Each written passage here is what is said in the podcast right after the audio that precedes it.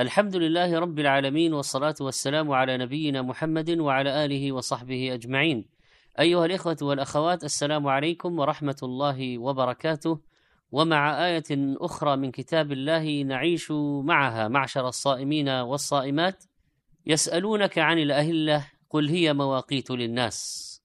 هكذا قال تعالى: وكان لهذه الآية سبب نزول وهو أن بعض الناس سأل رسول الله صلى الله عليه وسلم عن الهلال يبدو دقيقا ثم يزيد حتى يكتمل ثم لا يزال ينقص حتى يعود كما بدأ وليس على حال واحدة كالشمس فأنزل الله تعالى هذه الآية.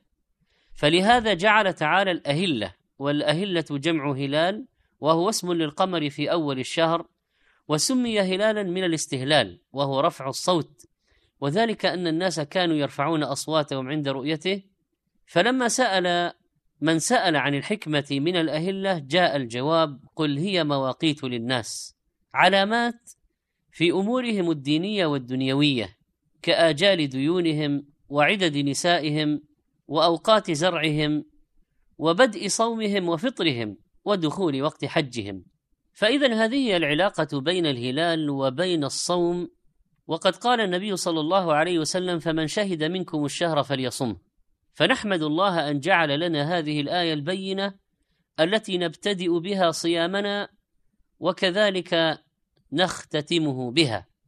إنها آية ودليل وبرهان مرئي إنه شيء واضح بين يراه المسلمون فيبدأون بصيام ما فرض الله عليهم.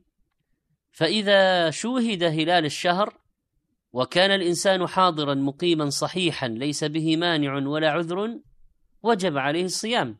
فلا يثبت دخول رمضان وخروج رمضان إلا بالرؤية أصلا أو الإتمام بدلا. فعلامات دخول شهر رمضان وخروجه اثنتان لا ثالث لهما.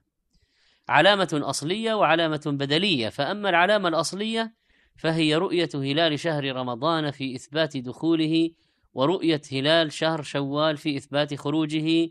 لحديث ابن عمر في الصحيحين أن النبي صلى الله عليه وسلم ذكر رمضان وقال لا تصوموا حتى تروا الهلال ولا تفطروا حتى تروه فإن غم عليكم فاقدروا له. وفي رواية فإن غم عليكم فأكملوا عدة شعبان ثلاثين. إذا لا يثبت دخول شهر رمضان وخروجه إلا بالرؤية وهي العلامة الأصلية وهي أقوى العلامات فيجب الصوم برؤية هلال رمضان بإجماع المسلمين وكذلك يجب الفطر برؤية هلال شوال إجماعا. والعلامة البدلية الشرعية للرؤية هي إكمال شعبان ثلاثين يوما عندما لا نرى الهلال بعد تسع وعشرين من شعبان. فإن غم عليكم فاقدروا له فأكملوا العدة ثلاثين والمراد بقوله عليه الصلاة والسلام فاقدروا له أي احسبوا له قدره وهو إكمال شعبان ثلاثين يوما وخير ما فسرت به السنة هي السنة وهنا ينبعث السؤال المشهور الذي يثار في كل سنة ماذا بالنسبة للحسابات الفلكية؟ أما علم الفلك فإنه علم مفيد والحسابات الفلكية حسابات مفيدة لأهلها وفي ذلك التخصص. وهذا العلم قد طوره البشر واعتنوا به وله قواعد وضوابط وحسابات أهلها يعرفونها. وليس علم الفلك بعيب ولا بمذموم ما لم يدخل في أمر محرم أو شركي كاعتقاد تأثير النجوم والكواكب في الحوادث الأرضية ونحو ذلك. فهو بمجرده بعيدا عن هذه المحرمات علم مفيد ويستفيد منه المزارعون ويستفيد منه أهل التخصص في تخصصهم. ولكن ربط العبادة بغير ما ربطها الله به هو المصيبة.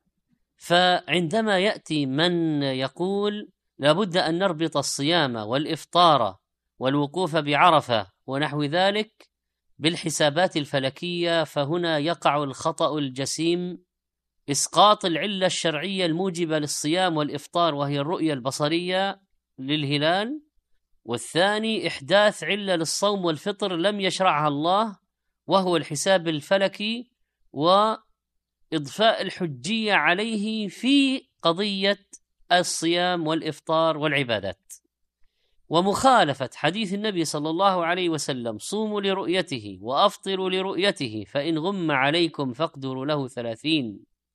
فإذا عندما نرى هذه النصوص الواضحة هل يجوز لنا معشر المسلمين ونحن ندين بدين معناه الاستسلام لله تعالى ومتابعة النبي صلى الله عليه وسلم والعمل بنصوص الكتاب والسنة.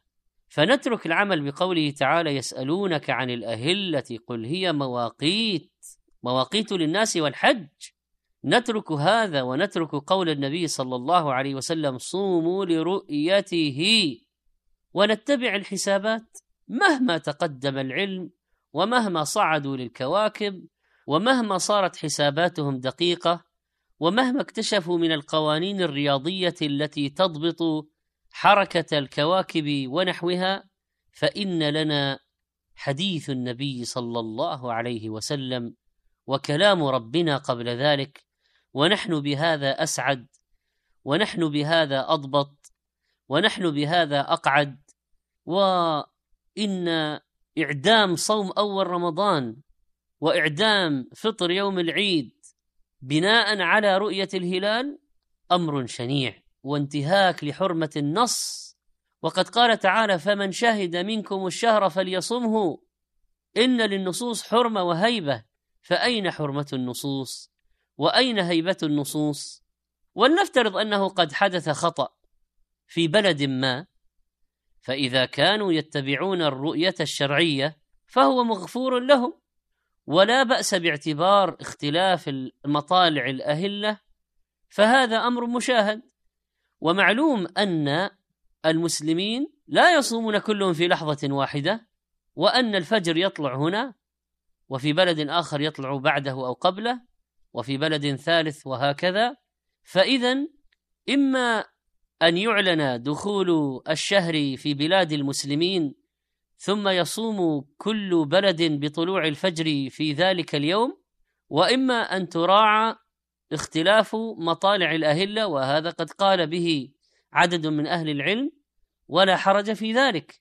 لكن في كل الحالات المسألة مرتبطة بالرؤية.